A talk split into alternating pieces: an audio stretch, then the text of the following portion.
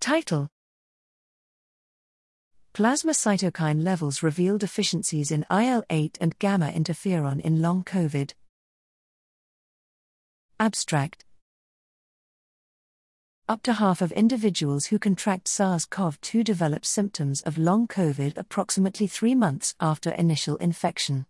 These symptoms are highly variable, and the mechanisms inducing them are yet to be understood we compared plasma cytokine levels from individuals with long COVID to healthy individuals and found that those with long COVID had 100% reductions in circulating levels of interferon gamma and interleukin 8, IL 8.